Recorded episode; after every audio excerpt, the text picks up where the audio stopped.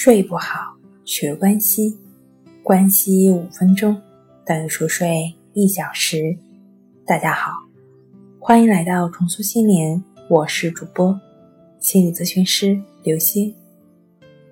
今天要分享的作品是：快来看看你的失眠到底有多严重。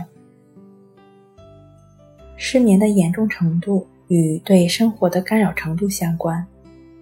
当通常夜晚需要九到七个小时的睡眠，他的睡眠时间少于六点五个小时的时候，通常可能被诊断为患上失眠。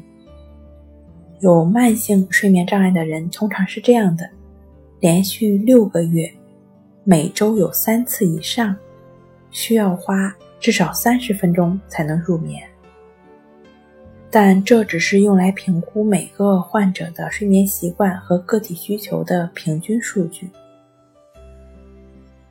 为了区分天生的短睡者和患有失眠症的人，一般患有失眠障碍的人群，在被剥夺了睡眠之后，白天会感觉到疲惫和困顿，这会增加在工作场所发生事故或者。车祸的风险，往往失眠的患者呢，情绪也会受到睡眠债的影响，他们经常会焦虑、悲伤、易怒。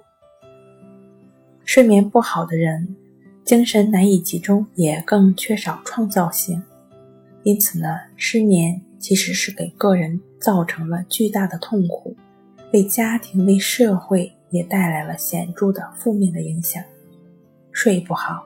学关西，关西五分钟等于熟睡一小时。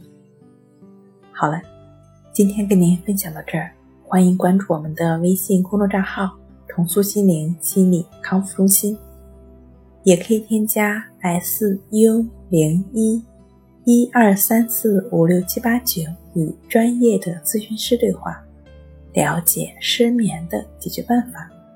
那我们下期节目。再见。